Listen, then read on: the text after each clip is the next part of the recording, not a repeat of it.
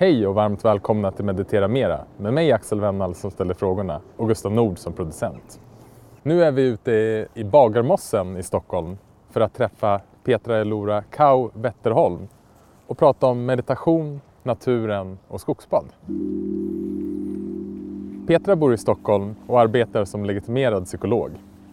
Hon har en bakgrund inom zenbuddismen och hon är certifierad meditation och mindfulnessledare i både Mindfulness-Based Cognitive Therapy och Mindfulness-Based Stress Reduction. Petra är även certifierad natur och skogsterapiguide som hon även är utbildare och mentor inom. Hon är en stark förespråkare för en integrering av naturunderstödd rehabilitering inom mental hälsa.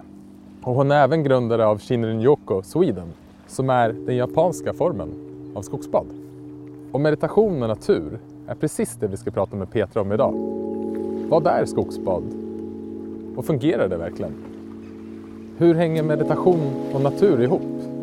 Och vilka tips har Petra till alla oss som vill meditera mera? Hej!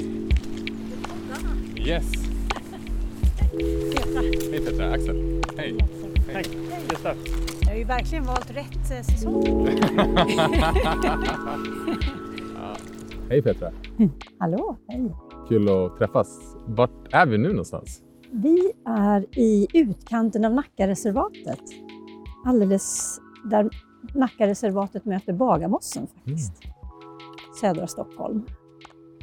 Och du har ju tagit med oss hit, för idag så ska vi prata om eh, meditation och natur och Shinrin-yoku. Ja, precis. Shinrin-yoku. Shinrin-yoku, ah, tack! Skogsbad på svenska. Ja, underbart. Jag tror jag kommer att hålla mig vid skogsbad resten av den här intervjun. Men eh, innan vi eh, tar oss in i skogens magiska värld så tänkte jag att vi kanske kunde bara landa här med en kort landningsmeditation. Låter jättehärligt. Ja. Så eh, du som lyssnar oavsett vart du befinner dig nu så se om du kan ta ett par ögonblick till att bara vända din uppmärksamhet till de instruktionerna som jag ger.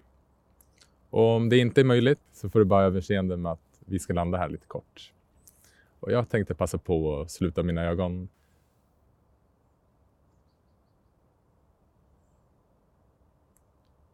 Och vänd bara uppmärksamheten till de ljud du hör.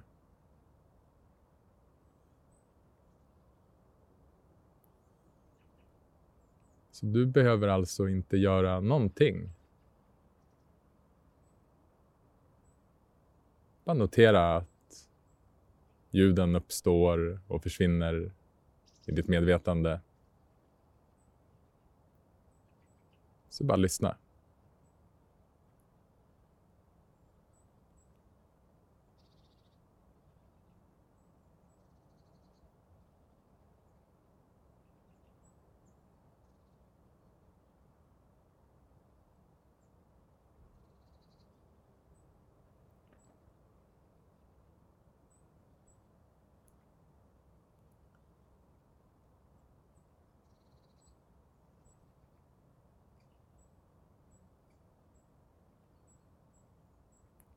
Och kanske kan du notera att du reagerar på vissa ljud. Bli bara medveten om det, att det är en mental reaktion på ljuden. Och vänd sedan tillbaka uppmärksamheten till att bara lyssna.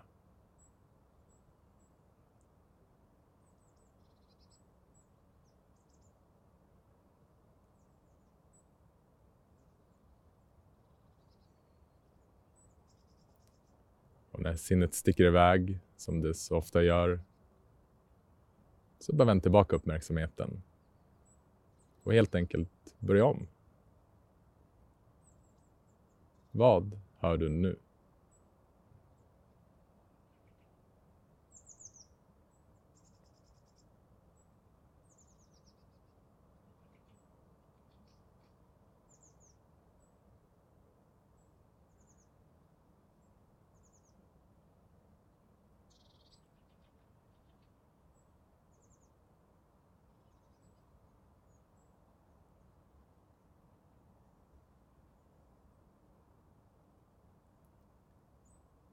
Så det var en eh,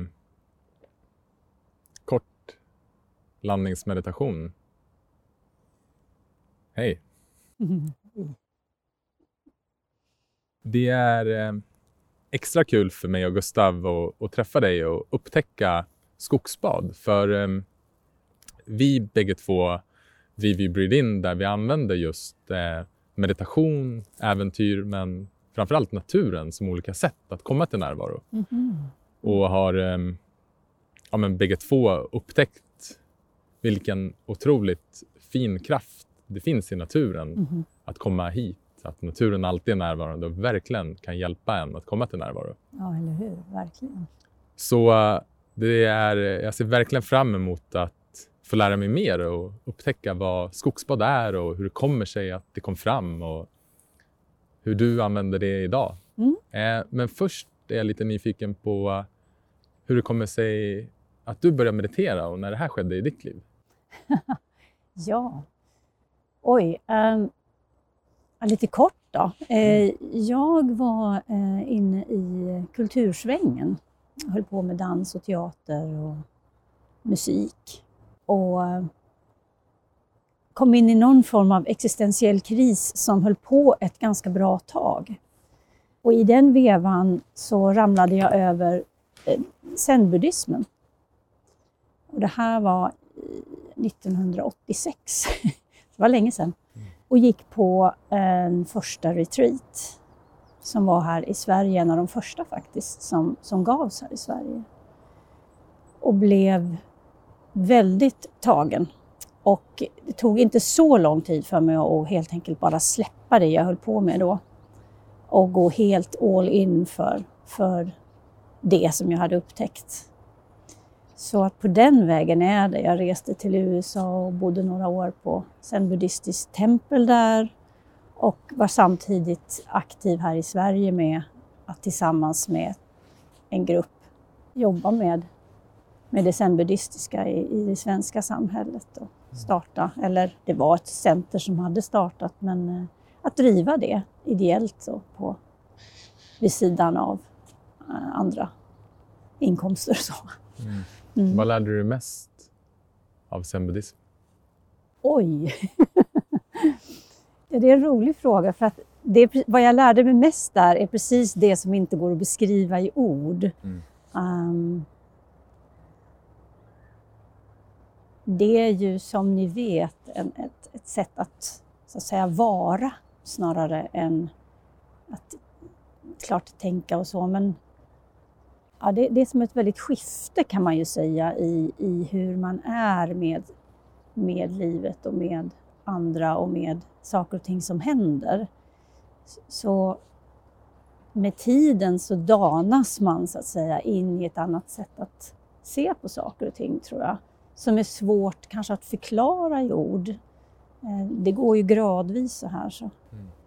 Så det är svårt att säga faktiskt. Mm. Vad är, eh, skulle du kunna förklara vad zenbuddism är för de som kanske aldrig har varit i kontakt med det? Oj, vet jag inte om jag vågar. Um, alltså zenbuddismen är ju en gren av mahayana-buddhismen. Eh, det är väl kanske den traditionen av de buddhistiska traditionerna som har mest eh, en fas på just sittandet. Det praktiska, liksom. Sittandet. Eh, eh, kanske inte så mycket det, det rent akademiska, eller vad jag ska säga. Men det finns ju såklart en jättedel av det, den filosofiska, den akademiska, som har tagit väldigt fart i väst. Mm. Men i själva utövningen så är betoningen väldigt mycket på själva sittandet. Och att man har en utövning som eh, man, eh, höll på att säga bedriver, men man utövar tillsammans med en lärare. Så att man har en väldigt nära relation till den här läraren eh, utifrån sitt, sin meditation. Så att man guidas igenom övning för övning. Så, så det är en gradvis fördjupning som man, man går tillsammans med sin, sin lärare. Och det kan vara lite annorlunda så som det är upplagt.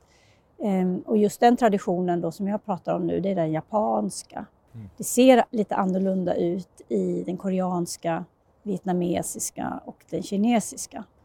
Eh, men det är därifrån den kommer då till Japan. Då. Men den japanska formen ser lite mer ut så här, som den gör i väst. Mm. Praktiserar du det här idag? Man kan säga att man har det med sig indirekt in i det som jag nu gör. Att jag, att jag är utomhus på ett lite annat sätt. Utövningen ser annorlunda ut.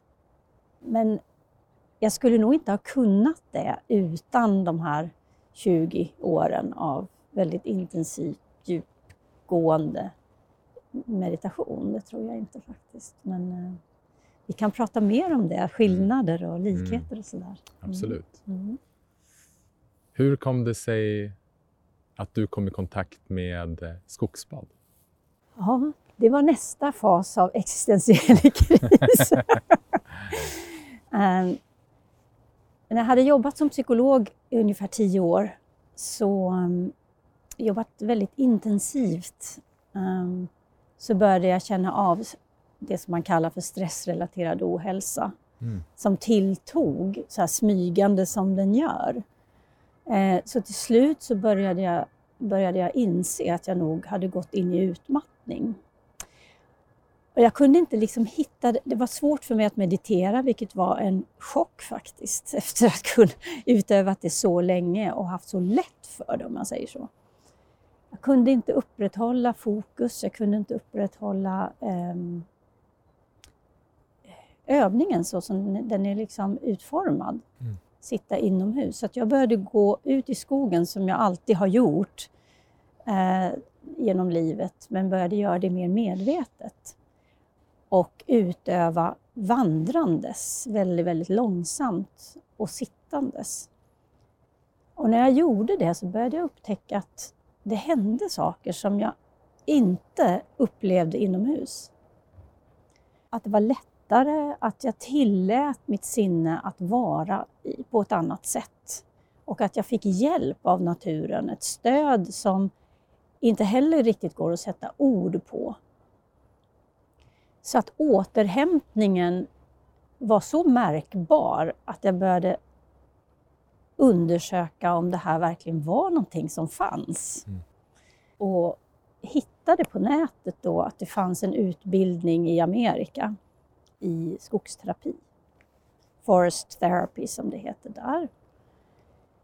Och på den vägen så ledde det till Shinrin-yoku, alltså forest bathing, eh, skogsbad, som var samma organisation som utvecklade i väst.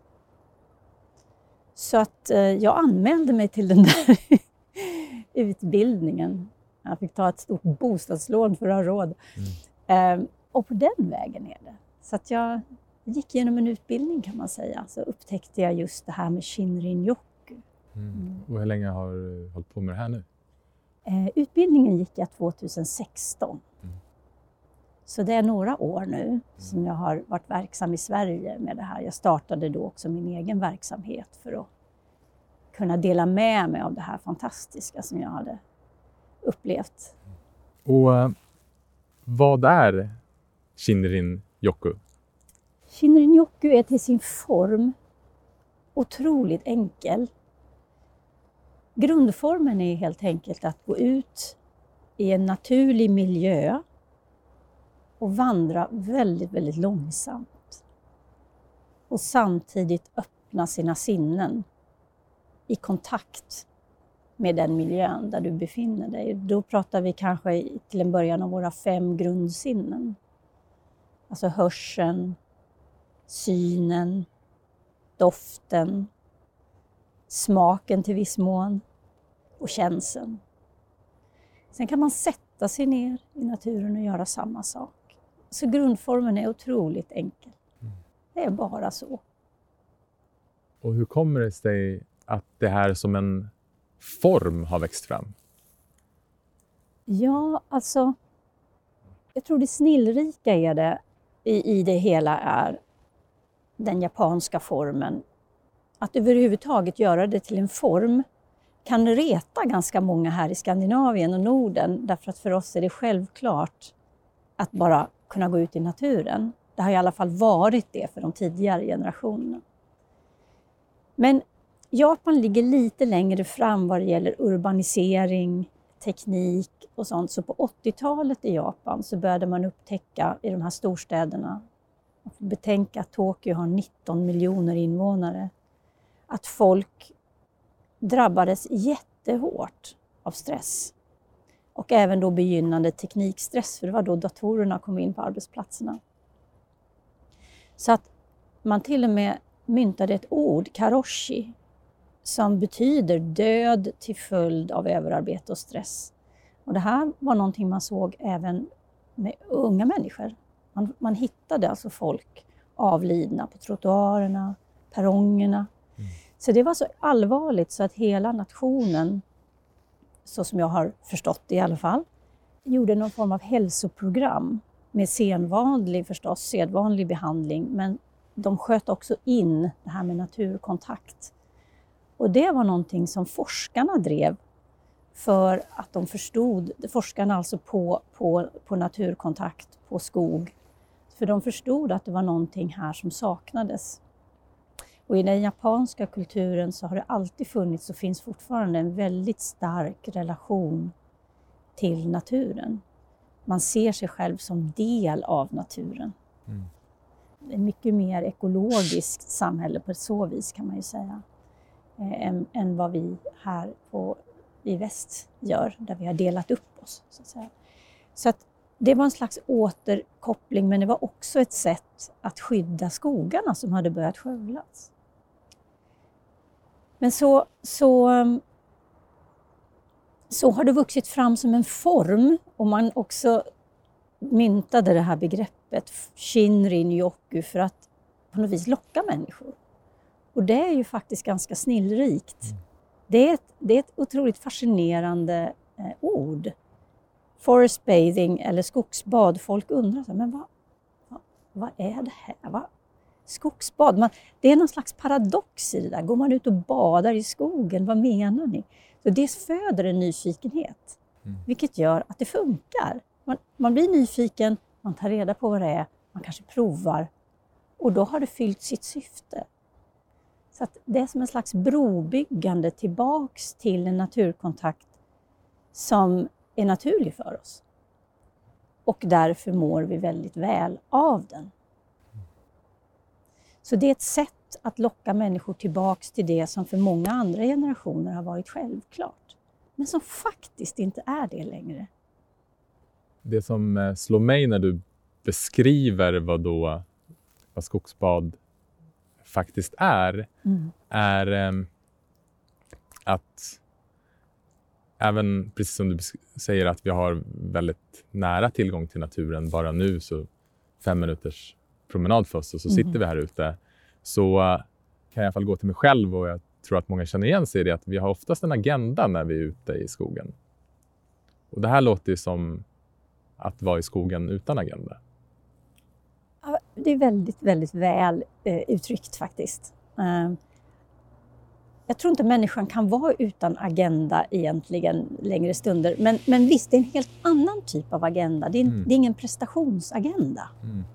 Och det är någonting som jag som psykolog också tycker är jätteintressant eftersom jag jobbar med stressrelaterad ohälsa. Det är att nästan så att vi har förlorat förmågan att koppla, koppla ner. Om man hårdrar det, vi har ju som säga två lägen. Då. Vi har ju det sympatiska nervsystemet och vi har det parasympatiska nervsystemet. Det är lugn och ro-systemet, bara vara-systemet, bjuda in. Där vi liksom är nöjda med bara sitta på en sten och bara vara. Mm. Det läget är ganska svårt för väldigt många idag. Att komma dit är nästan förknippat med lite så här ångest eller smärta nästan. För man tar upp telefonen, man, man, man har svårt att inte vara sysselsatt på något vis. Eller du, som du säger, ha en agenda. Men skogsbadet gör någonting som jag tycker är ett tillägg till meditationen. Det är att ute i naturen, när vi ger det en chans på det här sättet, så får vi en neurologisk stimulering genom våra sinnen som gör att vad ska man säga, att vårt system blir, blir, blir tillfredsställt. Vi blir nöjda och glada bara vi har liksom fått till den där växlingen. För det händer hela tiden någonting och det förändras hela tiden. Det är en sak som är svårare när man mediterar inomhus. Där man blir ganska fokuserad på sin inre upplevelse. Här är vi mer alltså engagerade i den yttre upplevelsen men får lite liknande resultat. Mm. Så det här är ett utforskande, ett spännande utforskande. För likheterna kring då, om vi kallar den mera klassiska formella meditationen mm. och det här är ju att uppleva. Att gå till själva upplevelsen och att meditationen i sig själv ju, har ju liksom inget... Vi mediterar ju inte för att bli bättre på meditation utan för att försöka kanske leva mer vaket och mer närvarande. Så de verkar ju ha olika... Liksom, det är olika former men de fyller samma funktion eller kanske samma behov hos människor. Mm. En egen sån upplevelse som, som jag får när jag är ute i naturen. Den, den mest grundläggande insikten jag har fått är att om jag tar mig ut i naturen så får jag mindre problem. De här problemen som jag har verkar försvinna. Mm. Och Gustav var ute och vandrade i Nordnorge, eller rättare sagt hela norra Skandinavien här i somras i nästan två månader. Och jag minns det så väl när vi hade kontakt under sommaren. Vi var också och hälsade på det uppe i Lofoten. Och det var en ganska, som jag minns det, så hade du hade inga problem under hela sommaren. och du, du nickar instämmande här. Och, och, och, det är ju också en, någonting som jag märkt att om jag mediterar så tycks det sig att jag inte heller har likt, riktigt lika många problem. Eh, om jag kanske yogar. Mm. Ibland kan det räcka. Jag spelade squash igår. Har inte heller riktigt lika mycket problem efter jag liksom rört mig och varit fysiskt aktiv. Mm, mm, det verkar finnas vissa komponenter i livet som kan ta oss till den här, ja, men det här tillståndet av att bara vara, mm. där det inte mm. finns lika mycket problem. Mm, mm. Absolut. Absolut. I ett hälsosamt tillstånd så är det ju verkligen så. Eh, att det, det som man kanske på lite mer terapispråk kallas för fokusskifte eh, fyller en jätte, jättestark funktion. Att det liksom bryter vårt, vårt liksom verbala malande i, i huvudet som kanske inte leder någon vart. Det kanske inte har någon riktig sanningshalt egentligen. Mm. Eh, kanske mer skapar problem än, än vad det är ett ja. problem i sig. Um, kanske om det är någon som lyssnar här som, som, som ändå inte upplever det så. Som kanske har svårt att bryta. Man kanske är nedstämd, man kanske har gått in i någonting som är svårare faktiskt. Då, då är det ju kanske svårt att meditera. Det kanske bara går spär på liksom. Och då kan jag verkligen hålla med om att när man går ut så får man den hjälpen. Eh, ute så finns det också någonting som jag tycker är lite fascinerande med de som håller på med skogsbad och även, även de på vårdcentraler, alltså patienter då pratar jag om, som jag har guidat i skogsbad som har varit kanske utmattade eller nedstämda, mycket ångest sådär. Det är att man faktiskt får ett stöd om man bara öppnar upp för det. Och det gör man genom sina sinnen. Sen är det ju så att man också, många av dem jag har träffat har en liten hemlig agenda. Vi pratar inte så gärna om det för vi vill inte bli betraktade som, som lite smågalna. Men många pratar ju också med, de kanske hittar ett favoritträd och har någon slags relation. Där kan de sitta och vila, de kan få till sig saker. Um, man har någon slags inre konversation med, med naturen. Man kanske har en fågel som kommer. som lär känna en om man går ut på samma plats eller har någon favoritplats där man brukar gå ut och sitta. Man börjar lägga märke till saker, att man faktiskt har ett sammanhang och att man hör till. Nå någonting som vi också kanske har förlorat när vi sitter inomhus länge eller när vi blir nedstämda, så, så är det som att vi förlorar sammanhanget, vi förlorar kontakten, meningen. Och det är någonting som man också avtäcker, den här meningen, när man är ute och skogsbadar. Så det blir mer än meditation, det blir också en relation eh, som är central. Men man kanske inte pratar om den så mycket. Men den är grundläggande. Mm.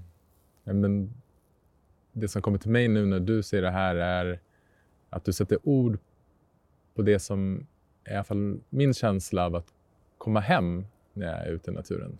Precis. Just det där med att komma hem är faktiskt det låter ju lite klyschigt. Ja, det gör ju det tyvärr. Det är, det är den branschen vi är i. Det är klysch, den klyschiga branschen tyvärr. Ja, men, men, men det är ju faktiskt de facto så, kan man ju titta biologiskt faktiskt, att det är ju faktiskt sant. Ja. Eh, en del klyschor har ju faktiskt en, en, en reell grund. Eh, och det har vi ju här. Vi, vi, kan ju, vi skulle ju inte vara människor om vi inte kom från naturen. Alltså minsta cell. Eh, hela vår konstitution är naturlig. Så att vi är ju naturvarelser, också någonting man lätt faktiskt glömmer.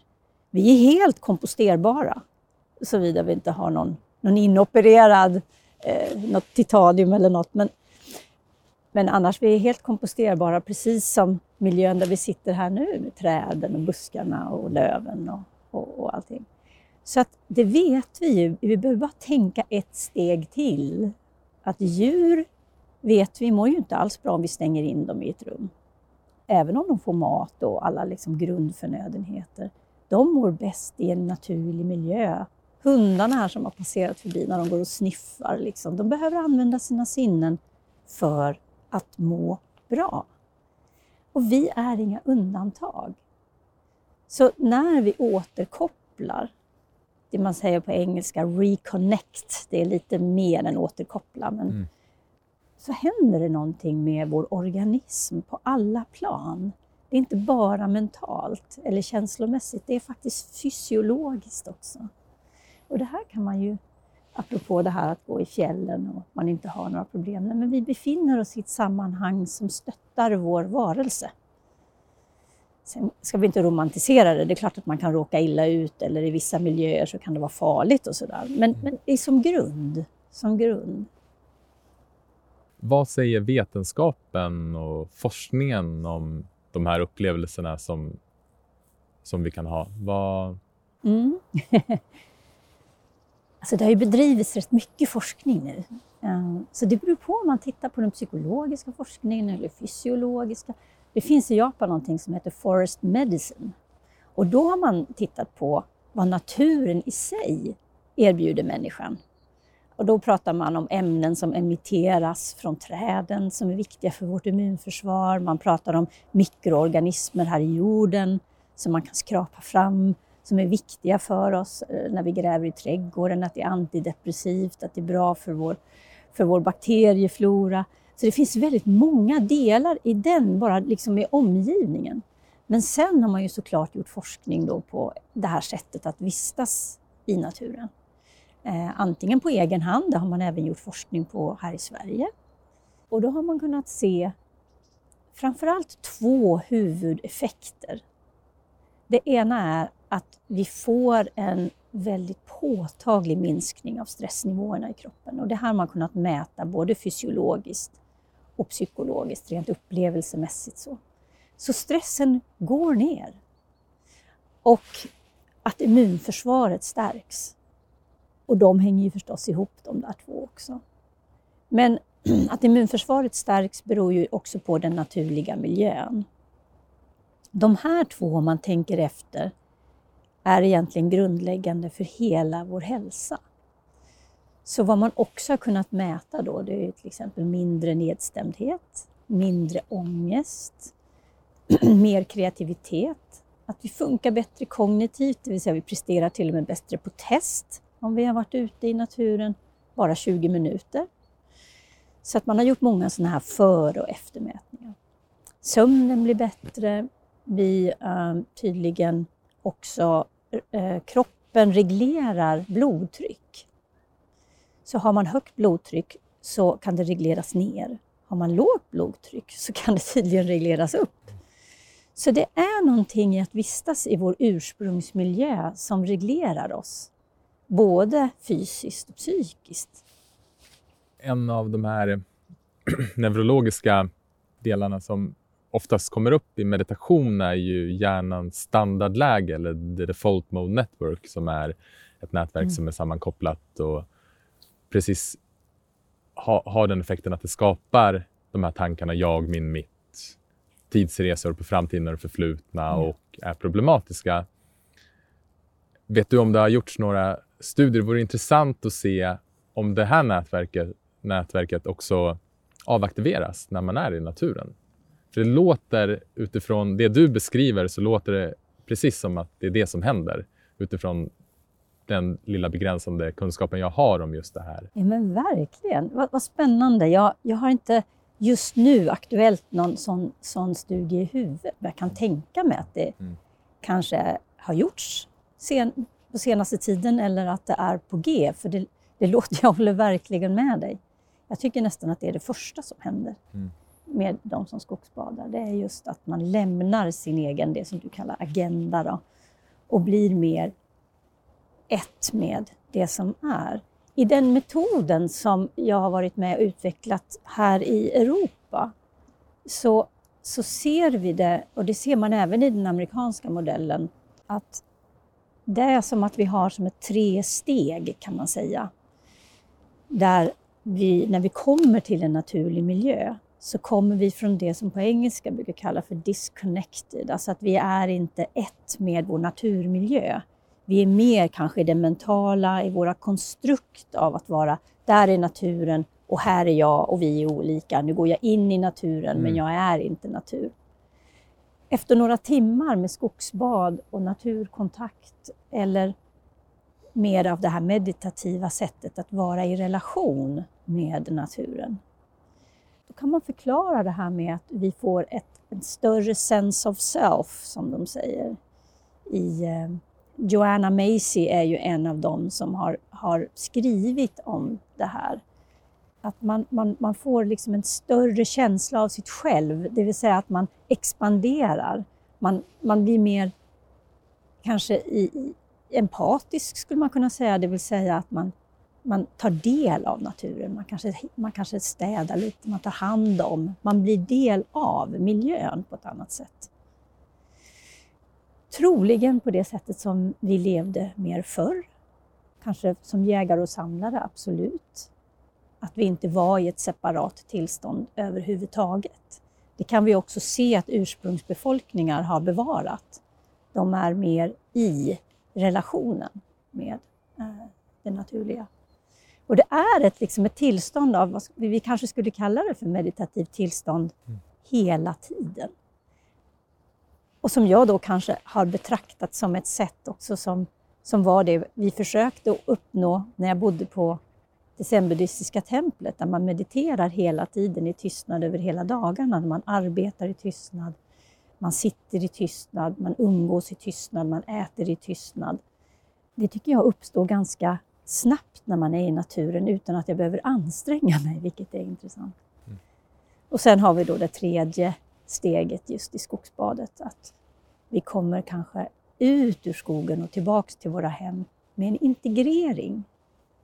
Där vi kan föra med oss den här naturkontakten och meditativa sättet att vara och betrakta oss själva.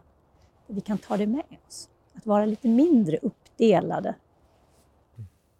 Om eh, man kommer till dig och ska få skogsbada med dig, mm. hur går det här till? Det är superenkelt faktiskt. Ta på dig jättemycket kläder.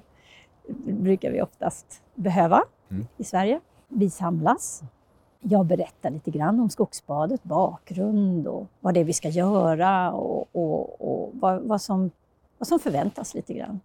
Och sen går vi in i skogen och jag gör en slags guidad meditation kan man säga. Där vi får kontakt med alla våra sinnen. I alla fall de här fem grundsinnena. Och sen vartefter så vandrar vi långsamt, längre och längre in i skogen, men väldigt, väldigt långsamt. Så vi kommer inte så där jättelångt. Men under tre timmars tid så ger jag förslag på olika typer av eh, naturkontakts... Jag vill inte säga övningar, för då blir det prestation, utan Mm. sätt, förslag på sätt som du kan vara i kontakt med naturen. Vi brukar avsluta med att var och en får gå iväg på en egen stund, söka sig en plats med, i sina, vid sina sinnes fulla bruk och bara vara. Och sen komma tillbaks och så avslutar vi med en slags teceremoni på det vi har funnit i skogen som går att göra te Mhm. på. Finns det något förhållningssätt kring ens eh, tankar som det kan finnas i meditation? Att, eh, disciplinen i meditation att liksom inte följa med tanken. Eh, Mm. Finns det några sådana instruktioner eller får de bara flöda helt fritt? Ja, alltså de, de får det. Ja. Men det här är någonting som, som ligger centralt faktiskt i en slags skillnad mellan just mindfulness, den typen av uppmärksamhetsövning, Mm. och skogsbadet. Det är klart att man kan göra all form av meditation och mindfulness i naturen, det går ju hur bra som helst. Men just skogsbadet, där blir vi mer instruerade att var, vaket undersöka våra sinnen. Verkligen undersöka dem. Och till och med bjuda in det vi tycker mest om. Och det här är ju en stor skillnad. Att vi liksom väljer ut något istället för det här vet att vi ska vara, förhålla oss till. Mm. Här går vi, går vi all in så att säga. På sätt och vis är det nästan som meditationens slutmål, att du bara kan vara med det. Vi hoppar över hela de här fokusövningarna skulle man kunna säga. Men det har förklarats på ett sätt som är lite annorlunda. Det finns något som heter attention restoration theory som är rätt sådär använt och utforskat. Där ser man att det finns något som på engelska kallas för soft fascination som är ett annat sätt att fokusera. Det är utan ansträngning. I meditationen får vi ju anstränga oss för att ta tillbaks våra tankar hela tiden. Ta, tillbaka, inte flyta iväg, inte tänka på annat. Det är en fokusövning som ger ett visst resultat. Här finns, som du säger, inte den typen av instruktion. Utan snarare är det att man engagerar sig. Man engagerar sig med alla sina sinnen och även sin, sin, sin känslomässigt och relationellt. Och när man gör det, då har man funnit att vi, vi fokuserar utan att anstränga oss, det man då kallar för effortless attention. Mm. Och den typen av uppmärksamhet ger maximal återhämtning. Medan den här fokuset har man då kunnat jämföra med det här att man hela tiden återför och fokuserar på en uppgift eh, är väldigt tröttande. Så att här har man kunnat hitta två olika sätt. Och det här andra då, det här soft fascination, har man då kunnat se är det som är så mentalt återhämtande för, för, för människan. Mm. Att vi tillåts vara i det så att säga. Men i, i min egen eh, meditation så har jag mer och mer kommit i kontakt med det som du beskriver som den effortless awareness. Mm. Och eh, jag, jag kan se att den här typen av eh, disciplin att, att inte... Ja, men egentligen, och när jag pratar om att följa med tanken handlar det egentligen om att gå förlorad i tanken. Att inte vara helt, att att jag tappar min medvetenhet om att Mm. jag tänker. Mm. Ja. Så den, den typen av disciplin att, att inte följa med tanken och helt enkelt vända tillbaka och vara vaken. Den enkla, den enkla men inte lätta eh, skiftet är ju, låter också som att, att naturen kan hjälpa oss att få, Mm. helt enkelt. Mm. För att sen upptäcka att vår uppmärksamhet, vår medvetenhet är ju alltid här. Ja. Det är ingenting vi behöver hitta fram. Men däremot så kanske vi ibland så är vi så distraherade så att den göms bakom alla tankar och ja, men eller hur? all oro och all rädsla. Ja, men eller hur? Precis. Det här tycker jag är jätteintressant att utforska faktiskt, just i skogsbadet. Att utgå ifrån meditationen precis på det sättet. Uh, verkligen. I den buddhistiska traditionen så kan man ju ibland prata om det här med att upptäcka som, eller återupptäcka sin buddha-natur. Att man avtäcker, att det är ett slags av, gradvis avtäckande eller plötsligt avtäckande mm. av det som ligger i vägen för den här diamantnaturen. Liksom. Eh, man skulle nästan kunna använda en liknande precis då, tanke i, i, eh, i skogsbadet. Att det är som att vi får hjälp att avtäcka det som ligger i vägen för vår naturliga mindfulness, vår naturliga uppmärksamhet. Vi återupptäcker den, tycker jag själv, oerhört mycket snabbare här än när vi stannar inomhus. Det är som att våra sinnen inte får den näringen som vi behöver inomhus för att kunna vara i kontemplation på ett enkelt sätt. Och jag menar, med all respekt, jag har ju suttit inomhus och mediterat så många år, så det är inte så att jag tycker att det, det är värdelöst på något vis. Men jag ser skillnaden. Sen kan det ju förstås vara personligt. Men, men just, just när, vi får, när vi ger vårt nervsystem, när vi ger oss själva den här lugna inputen så är det som att vi kommer till ro på ett annat sätt. Det är som att, ja men nu är det bra, som du säger, jag kommer hem. Ah, ja, okej, okay, nu kan jag vara i det här. Mm. Om eh, man inte har möjlighet att ta sig hit till Nackareservatet och mm. skogsbada med dig, men eh, är väldigt nyfiken och kanske har en känsla av vad, vad ordinerar doktorn när det kommer till skogsbad? vad har du för råd till dem? Absolut, Eller till oss? Ja. men alltså, det här sättet har ju visat sig funka i alla naturliga miljöer. Alltså, det är ju till och med så att man kan koppla upp sig mot pelargonerna hemma. Så det, det är ju inte så liksom, att man måste vara långt ute på fjället, även om det hjälper, om man säger så. Så det finns, det finns, det finns någonting som växer även i en vanlig parkmiljö. Eller, jag har till och med lett ett skogsbad i en liten, sån här, liten, liten nästan korridor av några träd. Eh, väldigt sådär tajt här inne i Stockholm. Jag tänkte det här går ju inte, men det gick jättebra det också. För det går att upptäcka bara ett enda träd. Så att har man inte möjlighet så gå ut och sätt dig någonstans bara. Men alltså om man nu skulle rekommendera någonting som är sådär riktigt hjälpsamt så är det väl en park eller en stadsnära skog. Att hitta ett ställe, det kan också vara en trädgård såklart. Eller botanisk trädgård om man känner sig tryggare där. Och bara sätta sig någonstans. Eller vandra väldigt, väldigt långsamt. Och som sagt börja lyssna. Som din meditation här i början. jätte, alltså, hörseln är ju fantastisk. Där. Att börja med att lyssna. Och sen verkligen se sig omkring. Känna dofterna tillåta sig några minuter här och där att bara gå in ett, ett sinne i taget. Och sen bara sitt still och glo. Och då helt plötsligt kan man upptäcka att liksom omvärlden öppnar sig i steg så här. Men oj, det där har jag inte sett förut. Eller ah, nu kommer en fågel och man börjar upptäcka, men där kryper en myra. Kolla den bär ett barr, Vart tar den vägen? Att man börjar intressera sig för de här sakerna. Och det öppnar sig med tiden. Ungefär efter 20 minuter så brukar det liksom verkligen ha landat. Så ge dig själv en chans. Absolut att man kan börja med att sätta sig ute och meditera så som man brukar göra inomhus. Och sen kanske bara öppna ögonen eller börja titta sig omkring. Det går också jättebra. Hur länge tycker du att man ska vara ute för att kunna få effekten?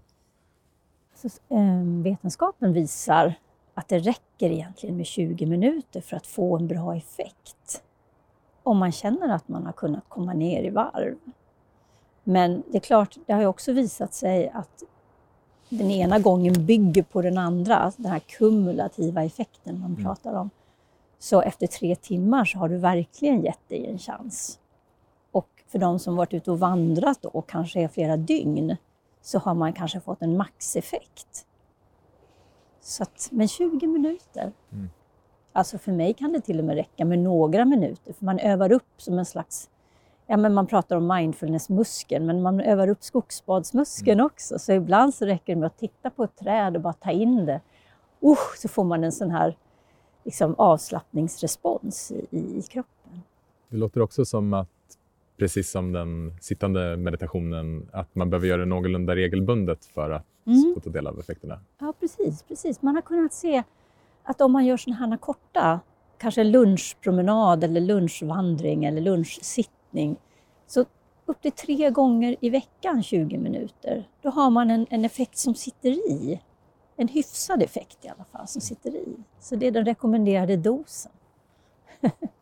Vad intressant det där också det du nämnde med maxupplevelse, för, för någonting, för det var precis den upplevelsen som jag fick då i somras när vi var och hälsade på Gustav i, mm. i Nordnorge, i Lofoten. Och då var vi ute, vi var ute på ett par vandringar där vi sov över i tält. Så vi helt var avskärmade från allt, i princip all annan typ av mänsklig kontakt och var bara i naturen. Och det är, eller det var en av de starkaste andliga upplevelserna jag någonsin haft. Och när jag menar andlig upplevelse så var det en sån djup form av närvaro som eh, som jag har bara upplevt när jag varit på retreat innan. Och, och då var det egentligen bara av att vara i naturen. Just det. Det var mm. fantastiskt.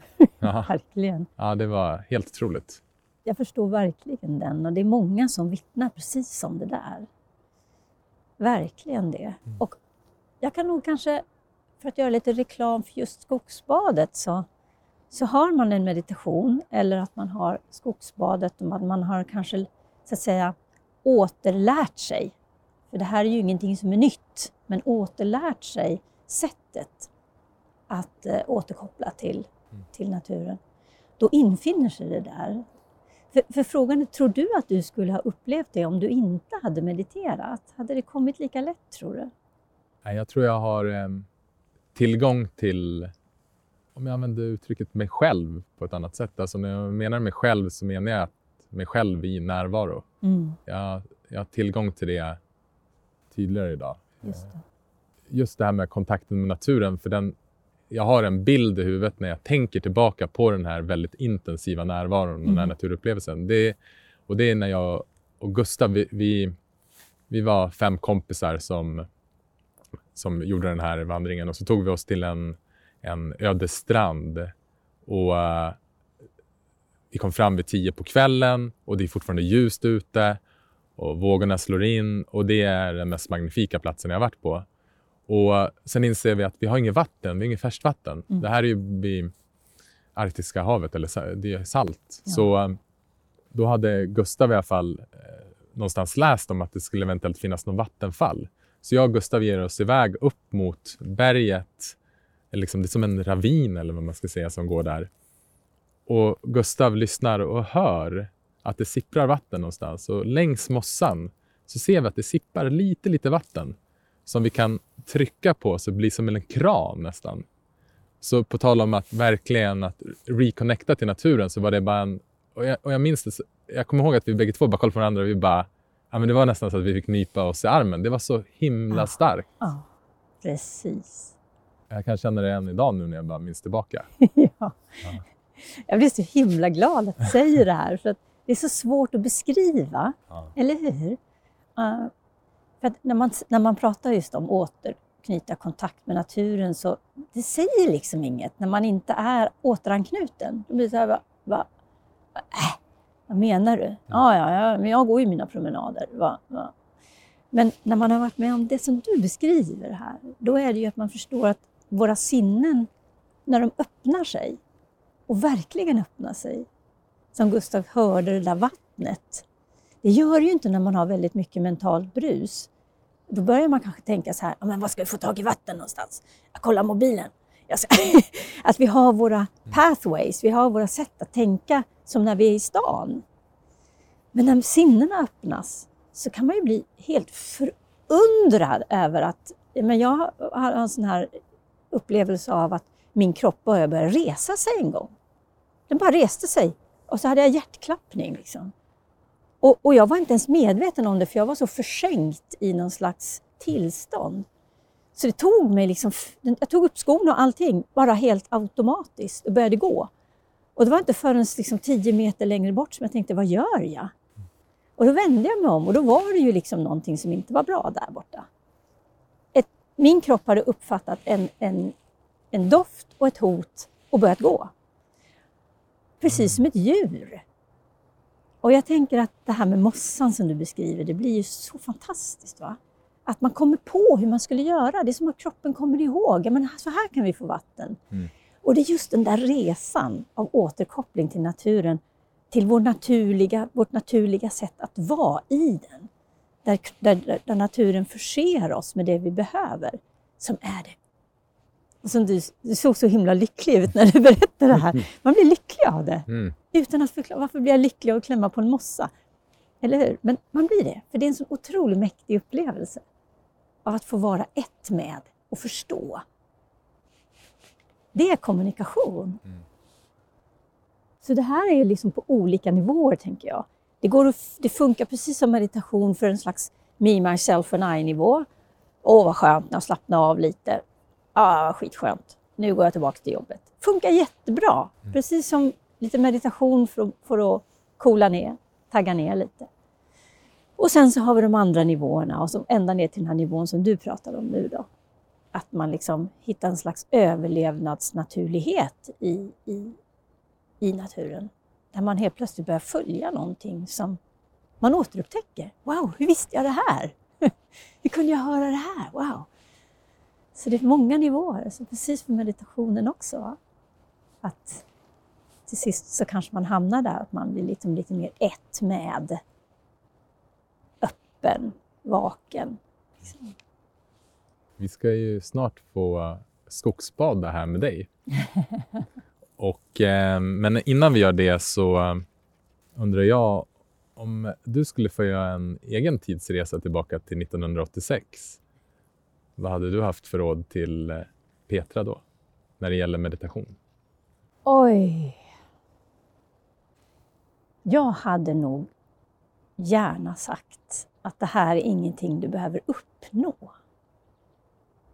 Jag är inte helt säker på att jag hade fattat grejen, mm. men att, du, att, det, att det verkligen är sant, att det redan finns. Att det verkligen är sant. Så se om du bara kan avtäcka det som står mellan dig och varat, så att säga.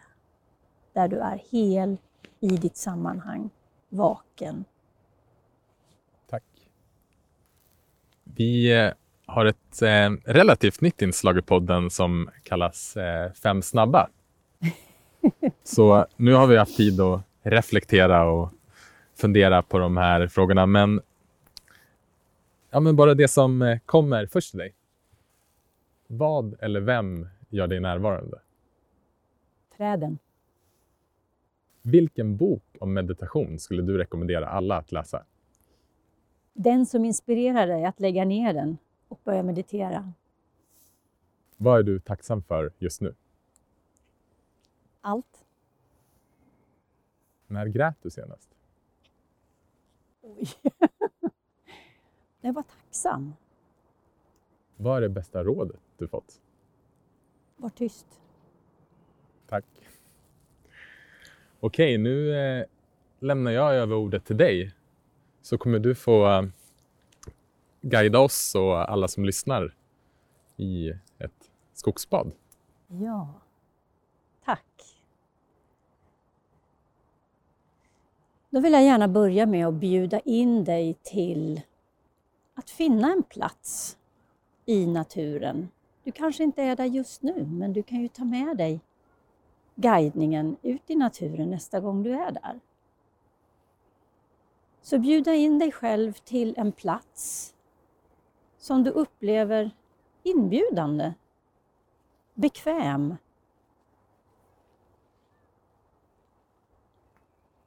Som talar till dig på något vis att här, ja men här vill jag sitta eller här vill jag stå. Och det första du kan göra det är att helt enkelt känna in i din egen kropp hur du skulle vilja tillbringa en liten stund här framöver. Om du vill sitta. Om du vill luta dig. Om du vill stå. Vad känn efter. Vad, vad säger din kropp?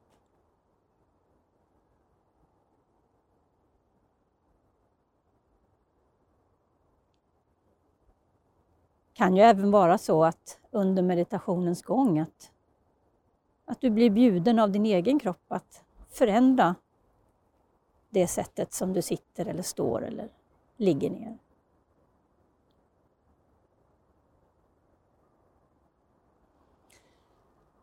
Så till en början nu så är du bjuden att antingen sluta dina ögon eller bara sänka blicken ner mot marken.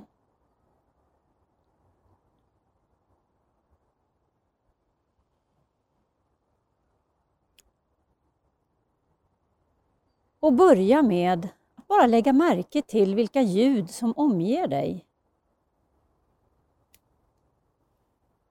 Ungefär som om vi skulle öppna ett fönster en sommardag på glänt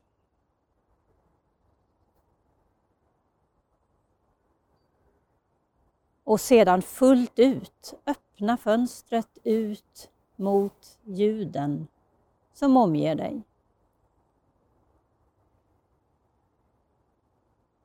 Och bara släppa ut hörseln.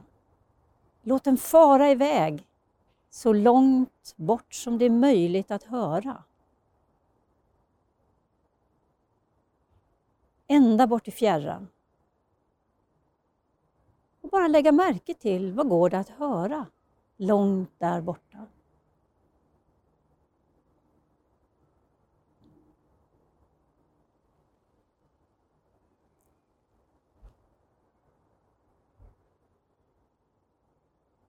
Sedan successivt lite närmre.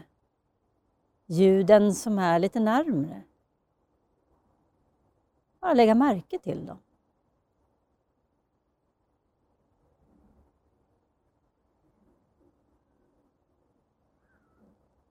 Och sedan ljuden alldeles, alldeles nära.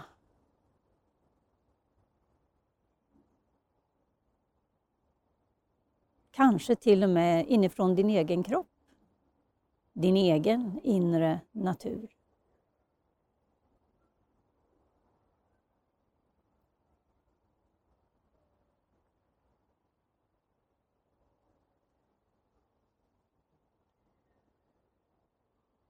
Och om du släpper iväg din hörsel fritt. Vart söker den sig? Spontant, av sig självt?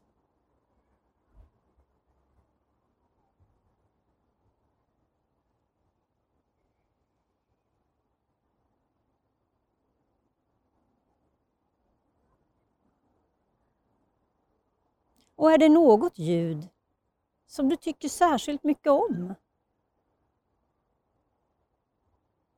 så kan du bjuda in det lite extra.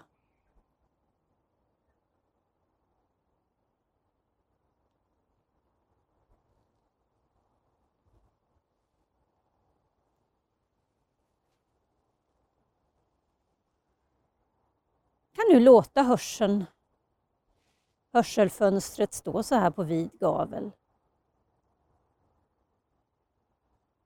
Och sedan gå fram till känselfönstret och öppna upp det.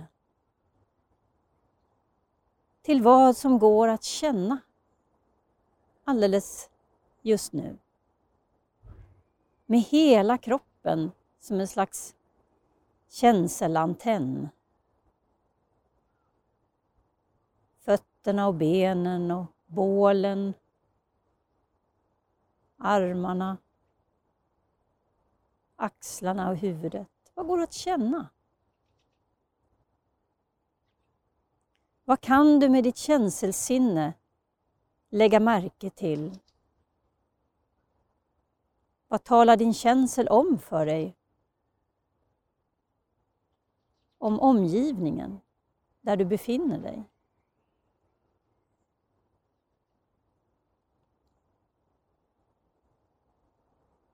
Kanske du känner kontakten med marken eller där du sitter eller står, ligger.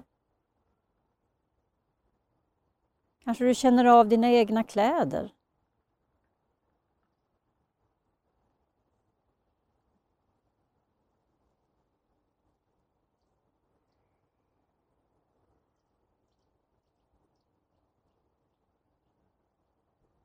Se om du kan känna också luften mot huden.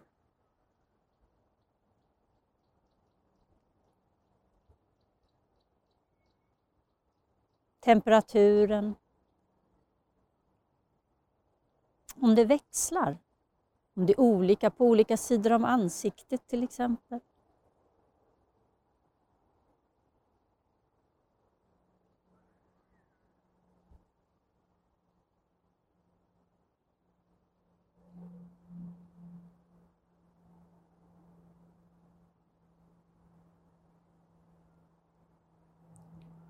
Kanske är det någonting som känns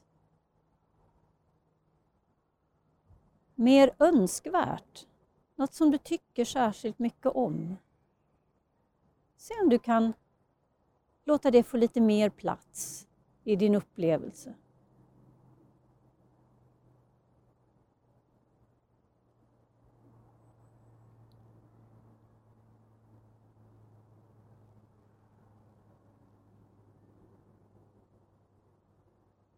Kan nu börja öppna vårt doftsinne.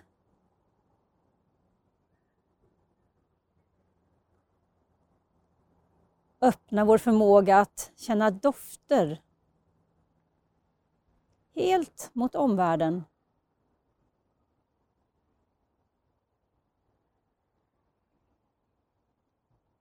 Som människor har vi en förmåga att känna faktiskt flera miljoner olika doftämnen.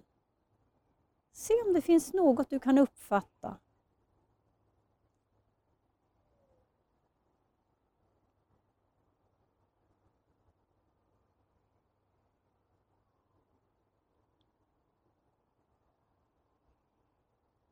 kan även öppna munnen och liksom dofta med munnen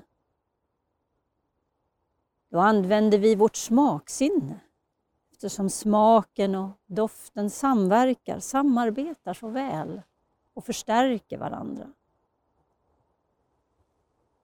Ska vi doftsmaka på luften? Kan du med doften och smaken avgöra vilken årstid det är? Vilken temperatur det är kanske? Skiftar det kommer det andra former av dofter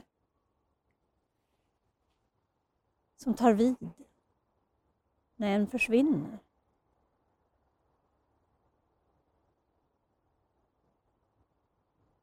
Kan ju förstås böja oss ner lite senare om vi vill och dofta på marken, man kan dofta på mossan, man kan dofta på träden, stenarna,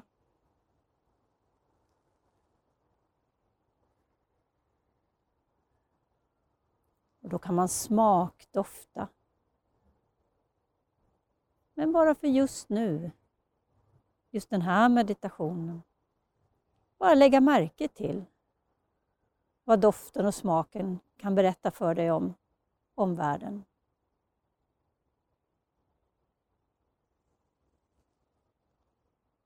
Vi ska alldeles strax få en möjlighet att öppna vårt femte sinne, våra ögon, men för att leka lite med det så kan vi använda vårt föreställningssinne, att vi, vi tänker oss som om vi har blivit förda hit till den här platsen från en helt annan värld.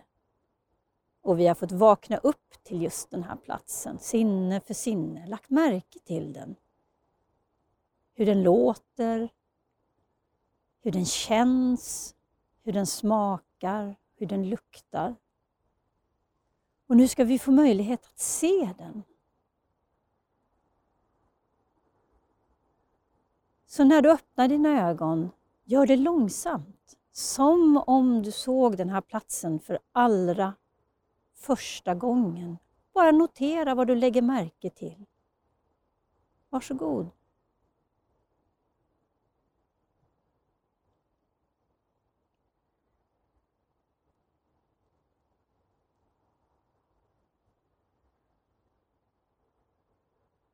Vi kan låta våran syn fara långt, långt, långt bort.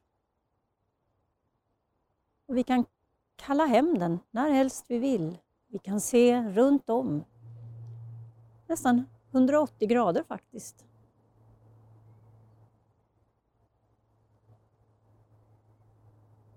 Vi kan lägga märke till strukturer, rörelser, färger, ljus, skuggor.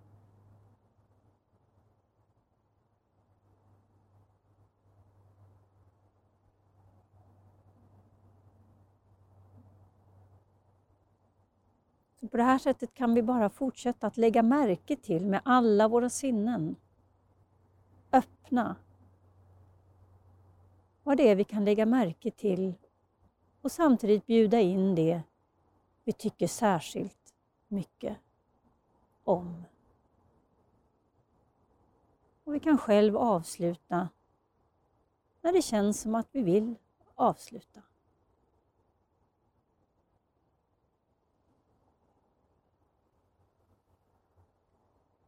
Tack! Wow!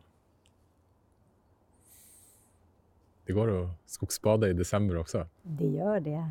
Fantastiskt. Mm. Mm. Det här ska jag göra om. Mm. Innan eh, vi ska säga farväl för idag Mm. så tänkte jag bara fråga dig om eh, det finns någon som du skulle vilja lyssna till i Meditera Mera. Har du något tips på någon spännande gäst? Oj. Spelar vi in? Det här, det här, det här är alltid den svåraste frågan. Jag tänker att eh, det skulle vara fantastiskt att få lyssna till...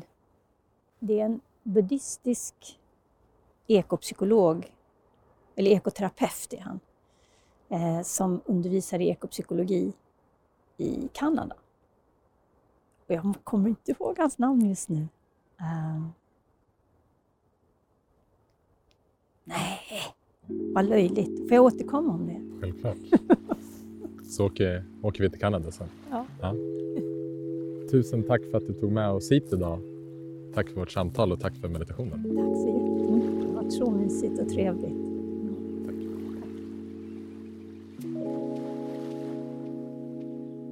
Tack för att du har lyssnat på det här avsnittet av Meditera Mera med Petra Elora Kao Wetterholm. Vi hoppas att du har blivit inspirerad av vårt samtal och av Petras meditation, Skogsbadet. Om du vill komma i kontakt med Petra hittar du hennes kontaktuppgifter på vår hemsida breedin.se. Innan vi avslutar det här avsnittet så skulle vi bara vilja rikta vår uppmärksamhet till dig som lyssnar och skicka ett stort tack. Vi har nu varit igång i drygt ett år med den här podden och den fortsätter att växa hela tiden. Och det som kanske ger mest energi till att göra podden är kontakten med er som lyssnar. Så om du har någon feedback eller tips på gäst så tveka inte att höra av dig. Du når oss enklast på vår mejladress som är hi.burdin.se. Vi kan också varmt rekommendera dig att gå med i vårt meditationscommunity som heter just Meditera Mera på Facebook och som du hittar på vår sida Bridin. Communityt är en digital plats där vi peppar och inspirerar varandra till att just meditera mera. Och vi är just nu över 300 personer i gruppen och det tillkommer nya medlemmar nästan varje dag. Så om du vill bli inspirerad eller peppa andra så är det här den digitala platsen att göra det på. Sedan händer det massa spännande grejer i vår lilla Breed-In-värld. För dig som följer podden kan vi avslöja att vi har flera otroligt spännande gäster på gång. Utan att avslöja vilka så tror jag att vi har upp mot 10 nya gäster uppbokade. Och vi har även flera spännande projekt på gång inom ramen för podden. Och om du är i startgroparna av att börja meditera, hör gärna av dig till oss. Vi letar efter någon som ska börja meditera och som vi kan följa i podden. Är det du? Maila oss. Som sagt, det händer massa grejer och förutom att vi har Breed In Stockholm i februari och april och Breed In Eats i slutet på mars. De här retreatsen hittar du all information på vår hemsida. Men nu har vi också lanserat Breed In Hike Out. Vi ska ta oss till den lilla byn Valtonange som ligger i italienska alperna i Cervinia-området mellan den 29 september till den 4 oktober. Här kommer vi att bo på hotell Millefiore som ligger oss varmt om hjärtat. Och det här är verkligen ett äventyrsretreat. Vi kommer att vandra över alptoppar, vi kommer att klättra via Ferrata och vi kommer cykla downhill. Men jag vill verkligen poängtera att äventyr är olika för alla. Så om du hellre vill ta lugnare promenader och läsa en bok, då är det här retreatet också för dig. Men för dig som är sugen på äventyr kommer det bjudas på många sådana. Och framförallt kommer vi utforska det inre äventyret som verkligen meditation är. Och det äventyret tycker vi är den mest spännande resa som vi någonsin har tagit oss på. Och vi är som sagt väldigt tacksamma över att få göra det med alla er som lyssnar. Och är det något vi har tagit med oss från vårt samtal med Petra är det att öppna våra sinnen, både i naturen och annars.